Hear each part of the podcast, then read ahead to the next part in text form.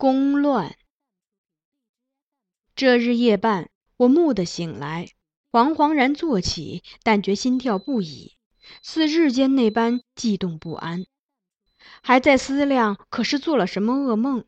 一阵异常的杂乱声响，已如潮水般从窗外进涌而入。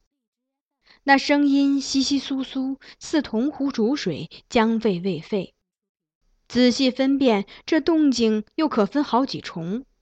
有远处多人喧嚣声，亦有墙外跌踏的脚步声，见或还杂有疾驰而过的马蹄声。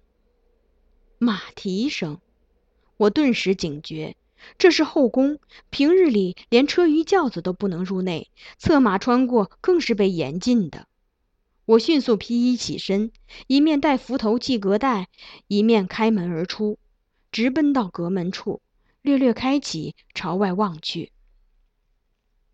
东边福宁殿方向有火光晃动，亦有人呼喊叫嚣，声音纷繁杂乱。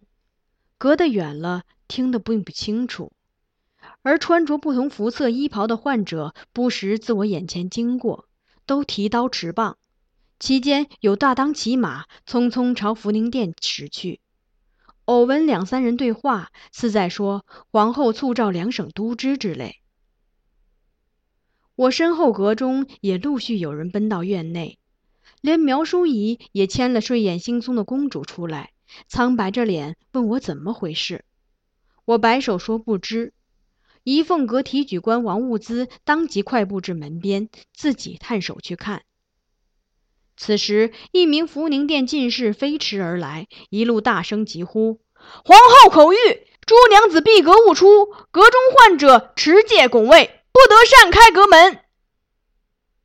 王物资闻言，迅速号令阁中内侍寻可用器械守卫于院内，再命我带两名小黄门前往福宁殿，一则探听消息，二则若有变故，务必参与拱卫官家寝殿，力保帝后周全。我答应，带着小黄门奔向福宁殿，仪凤阁两翼一合，旋即紧闭。刚至福宁殿前，便撞见夜已赶到的张茂泽先生。他侧身下马，迅速朝殿内走去。我立即疾步跟上，问他：“张先生，出了什么事？”他神色凝重，并不停步，一臂走，一臂简单作答：“一些从政殿亲从官越过延和殿入晋中，现正在福宁殿后。皇帝逝世之所的亲从官属禁卫，非内侍。”是不能入禁中的，何况是在夜间。听这语意，竟像是亲从官谋逆，欲图不轨。延和殿位于福宁殿北面，即今上寝殿之后。如此说来，这些贼人现在与帝后不过一墙之隔。有多少人？我问张先生，他说：“尚不得而知。”我随他入殿内，见帝后坐于御座中，均欲穿着整齐。唯皇后未戴冠子，只随意挽了个发髻，式样虽简单，却仍是一丝不乱。先行赶到的都知押班们，有些立于殿中，有些在殿外观望。大概因不知贼人数目，暂不敢轻举妄动，只紧守住通往延和殿的两侧后门，严密监视。皇后见张先生进来，原本紧锁的眉头有一瞬的缓和，立即命锁闭大殿院门。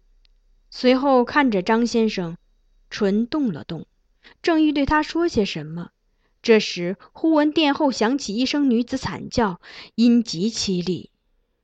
金上一听，悚然动容，而那声音不断传入，呼痛惨哭，一声强过一声。金上遂转手问身边进士何成用：“贼子开始伤人了吗？”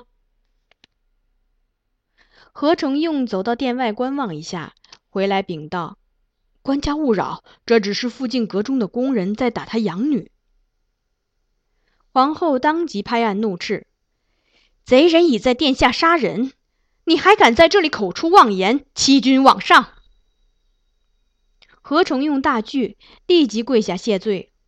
皇后不再理他，但吩咐张先生道：“平府，你带人去找些桶盆容器，盛满水来，越多越好。”张先生亦不问原因，立刻答应，示意我随他出去，又命身后侍从随行，在号召殿外众人找来容器后，挤满了水，一一置于墙边檐下。我看着殿后不断晃动的火炬红光，忽然领悟，皇后是怕贼人纵火。果然，片刻后，贼人不得殿门而入，便开始纵火。点燃延和殿与福宁殿之间廊檐下的帘幕，火焰一路蔓延，烧至福宁殿外檐。幸而诸患者早有准备，一齐持水往墙内外抛去，迅速扑灭了周遭焰苗。灭火后，大殿内外烟雾缭绕，众人相继奔走善后。大殿正门外却像来了另一群人，大力叩门，又是一阵嘈杂。殿中人相顾变色，只疑是贼人绕到了正门外。而此时门外传来一声娇呼：“官家，臣妾在此，请开门。”大家皆能听出是张美人的声音。金上神色舒缓，当下命人开门放他进来。张美人带了一群患者入内，到殿中后，直趋上前，扑倒在金上膝下，泣道。臣妾护驾来迟，请官家恕罪。金上双手搀起他，温言问他：“你来做什么？这里危险，皇后不是让你们闭阁勿出吗？”张美人噙着两目热泪，殷殷道：“官家若身处险境，臣妾岂敢闭阁偷生？官家有难，臣妾绝不坐视不顾，但求生死相随。”请官家容我事后再策。这话听得金上壮甚感慨，尹秀为张美人拭泪，又让她在身边坐下，与皇后一左一右，竟似并列一般。张美人颇自得地瞥瞥皇后，再命自己带来的患者在殿外守卫。皇后也未计较，只问近处的人手中。贼人既不来宫门，人数应该不多，可否先遣一些内侍绕至殿后与贼人周旋？人手中面露难色，道：“但如今福宁殿中内侍不过数十人，贼人是亲从官，手中有兵杖，如若他们人数众多，怕是……娘娘。”这时，张先生举步上前道：“臣愿前往。”皇后未知可否，容色萧索的朝他略一勾唇角，但那优良神情只是一闪而过。他复又端坐着，命身边侍女取来一把剪刀，自己持了一扬手，转顾殿中内侍，严肃地说：“愿意先去擒贼的。”且过来，让我剪发为实。明日贼平加赏，就以你们现在剪下的头发为证。内侍们左右相顾，仍有些踟蹰。我默默走过去，在皇后面前跪下，低手取下符头。一阵短促的静止后，皇后解开我发带，剪下一缕头发。跟我来的两位小黄门也相继过来跪下，请皇后剪发。随之效仿的患者越来越多，最后几乎殿内所有青壮年内侍皆以剪发明志。皇后再一顾张先生，对已剪发的内侍说：“你们且随张茂泽去，一切皆听其差遣。”大家齐声答应。张先生拜别皇后，率众而出，走至门边，又转身问皇后：“那些贱人是否皆需生擒？”皇后道：“他们若束手就擒，便留活口；若负隅顽抗，格杀勿论。”金上听见“格杀勿论”四字，不由得微有一惊，侧手看他，而皇后薄唇轻抿。目色冷凝，意态坚决。那神情看得我都心下一凛。素日见皇后，但觉她熏然慈和，望蔼高华，真乃邦之源也。现今观其行为态度，才想到他是将门出身，发号施令，既有将帅般的镇定从容，也有其冷面决绝之处。张先生先分一拨人绕到崇政殿及延和殿后面的耳音殿，守住出口，再带我们先到通向延和殿的一侧小门，监听半晌，不见门外动静。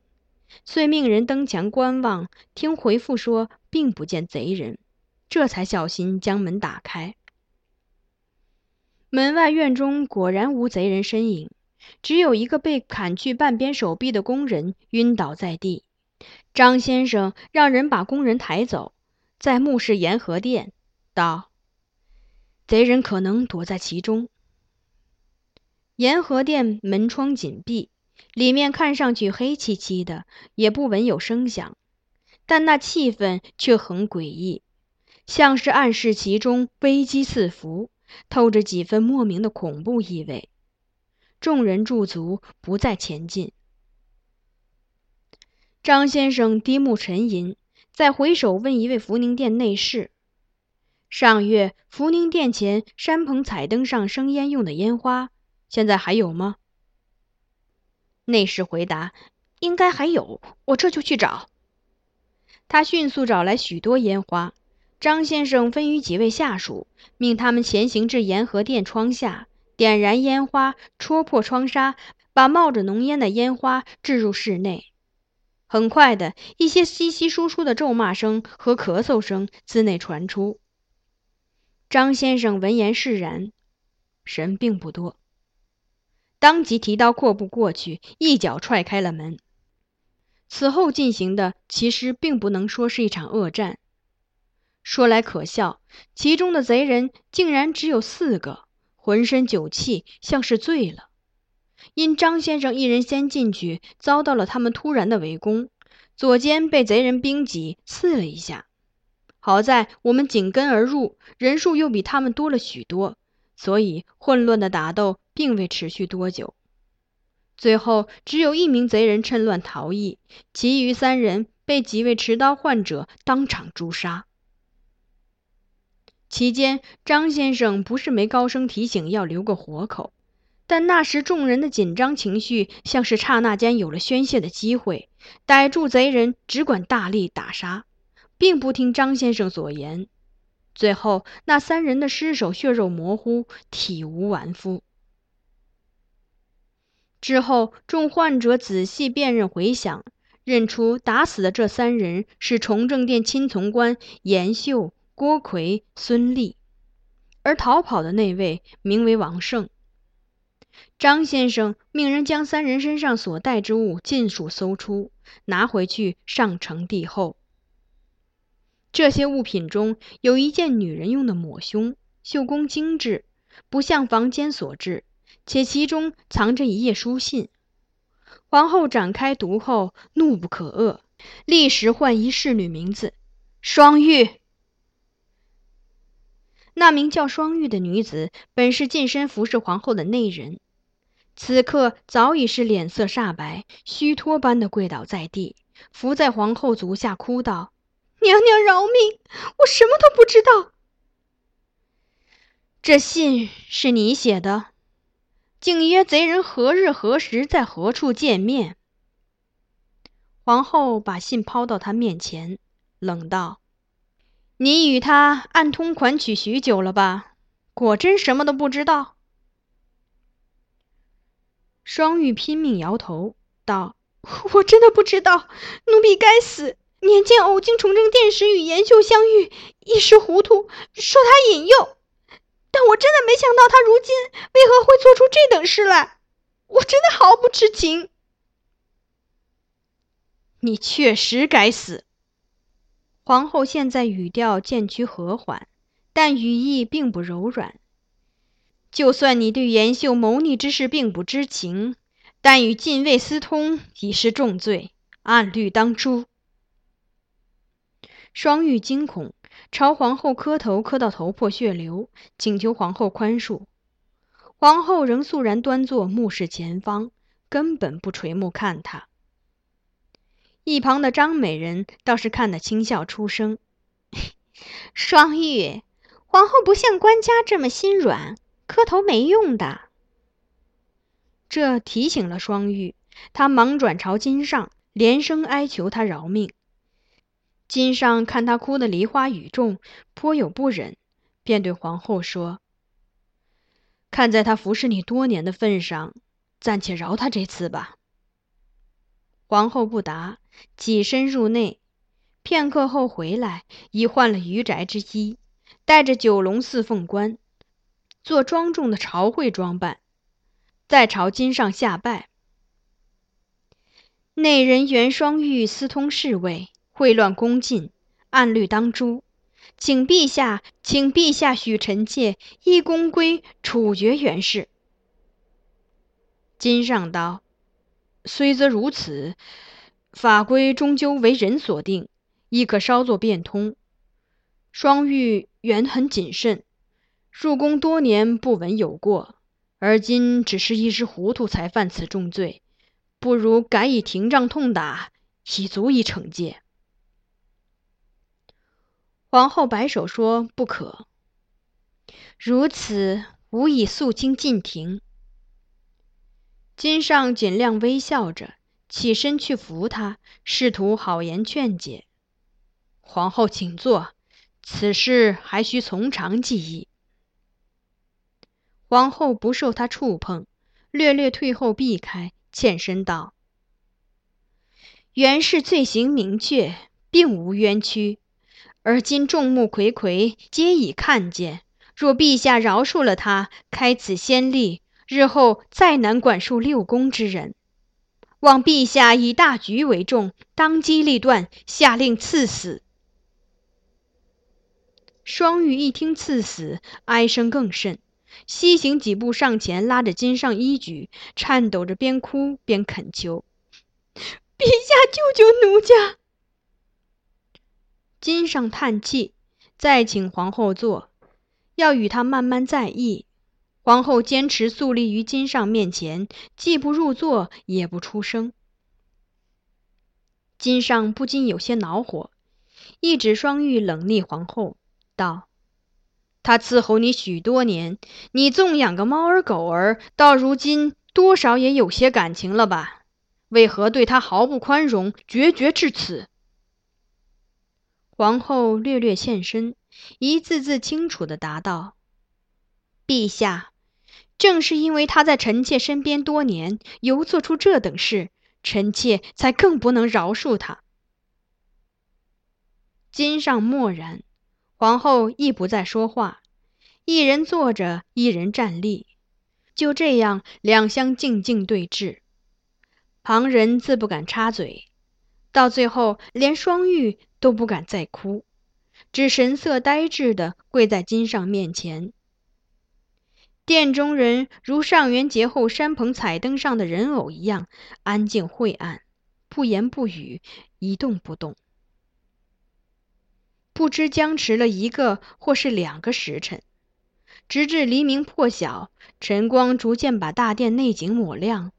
何成用才轻轻挨到金上身边，躬身提醒：“陛下，已到早朝时辰了。”金上徐徐起身，终于对皇后妥协：“好，双玉任凭你处置。”语罢，拂袖而出，连朝服都未换，便向逝世之所走去。皇后转身恭送。待不见金上身影，再向人手中下令，把袁双玉拖下去，诛于东园。